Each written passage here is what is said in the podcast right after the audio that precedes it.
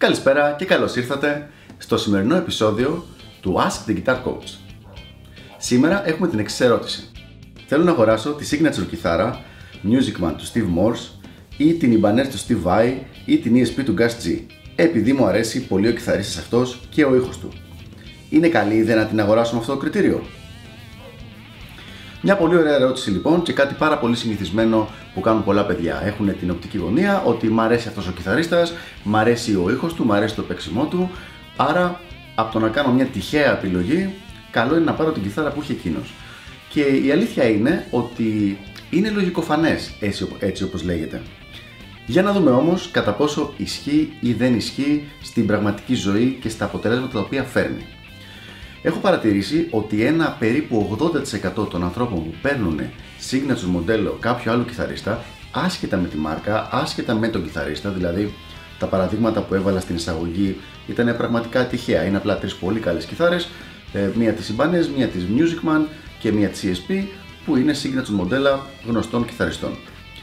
Έλεγα λοιπόν ένα 80% περίπου το μετανιώνουν. Και υπάρχουν πολλοί λόγοι που συμβαίνει αυτό και θα τους πιάσουμε έναν έναν για να μπορέσουμε να δούμε για τι πρέπει να κάνουμε τελικά στην επιλογή ενός καλού οργάνου. Πρώτο πρόβλημα λοιπόν είναι ότι η συγκεκριμένη κιθάρα είναι φτιαγμένη στα χέρια του συγκεκριμένου κιθαρίστα με τελικό σκοπό το να παίζει live με την πάντα του. Δηλαδή είναι ξεκάθαρα εξορισμού ένα performing όργανο για να παίζεις live. Όμως όταν αν εσύ είσαι μαθητής σπουδαστής της κιθάρας με 2, 3 και 5 χρόνια προεμπειρίας, δεν χρειάζεσαι ένα performing όργανο.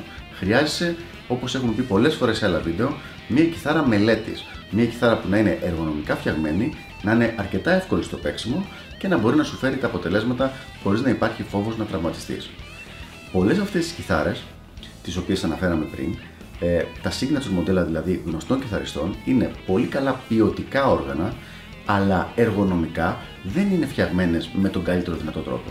Για ποιο λόγο; Γιατί οι κιθαρίστες αυτοί τις έχουν όπως είπαμε για όργανα για να παίζουν live, δηλαδή για μισή, μία, μία μισή ώρα πιθανώς στο live και αυτοί οι κιθαρίστες είναι πάρα πολύ εξελιγμένοι, δεν χρειάζονται δηλαδή να έχουν ένα τόσο ευκολόπαιχτο ε, όργανο. Να δώσω ένα παράδειγμα λοιπόν. Έχουμε δει πολλές φορές ταινίες του James Bond τον Daniel Gregg, ο οποίος τρέχει και κάνει όλα τα ακροβατικά φορώντας κουστούμι. Το να πάρεις την κιθάρα του Gus G ή του John Petrucci για να μελετάς είναι σαν να λες «Α, ωραία, εγώ βλέπω ο James Bond ότι κάνει τα ακροβατικά με κουστούμι, οπότε θα πάρω ένα καλό κουστούμι και τότε θα αρχίσω να μελετάω, να κάνω όλα τα ακροβατικά μου με κουστούμι». Δεν είναι αυτό που πρέπει να κάνεις. Πρέπει να πάρεις μια φόρμα, μια καλή ποιότητα φόρμα με τα αθλητικά σου, ό,τι χρειάζεται για να σε υποστηρίξεις την προσπάθειά σου να κάνεις αυτά τα ακροβατικά και έτσι να χτίσεις την ικανότητα. Δηλαδή, όταν κάποιος έχει ήδη την ικανότητα, έχει ήδη, μπορεί ήδη να το κάνει αυτό το πράγμα, τότε μπορεί να το κάνει σχεδόν με οποιαδήποτε κιθάρα την οποία την έχει βολευτεί, βέβαια μετά από λίγο καιρό. Τον καιρό που χτίζει την ικανότητά του, χρειάζεται να του έχουμε την πιο ευκολόπαιχτη και εργονομική και την κιθάρα η οποία θα μειώσει πάρα πολύ τι πιθανότητες για τραυματισμό.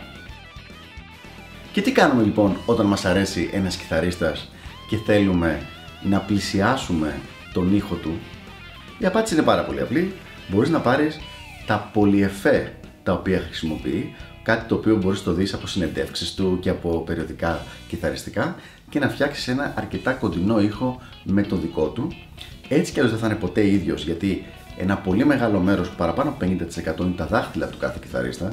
Είχαμε ένα πολύ ωραίο βίντεο πριν από λίγες μέρες, όπου πήρε ο Eric Johnson την κιθάρα του Zack Wild, που όποιος ξέρει τους δύο κιθαρίστες είναι διαμετρικά αντίθετοι στο παίξιμο, και με τη Les Paul του Zack Wild, ο Eric Johnson ακουγόταν φυσικά σαν τον Eric Johnson.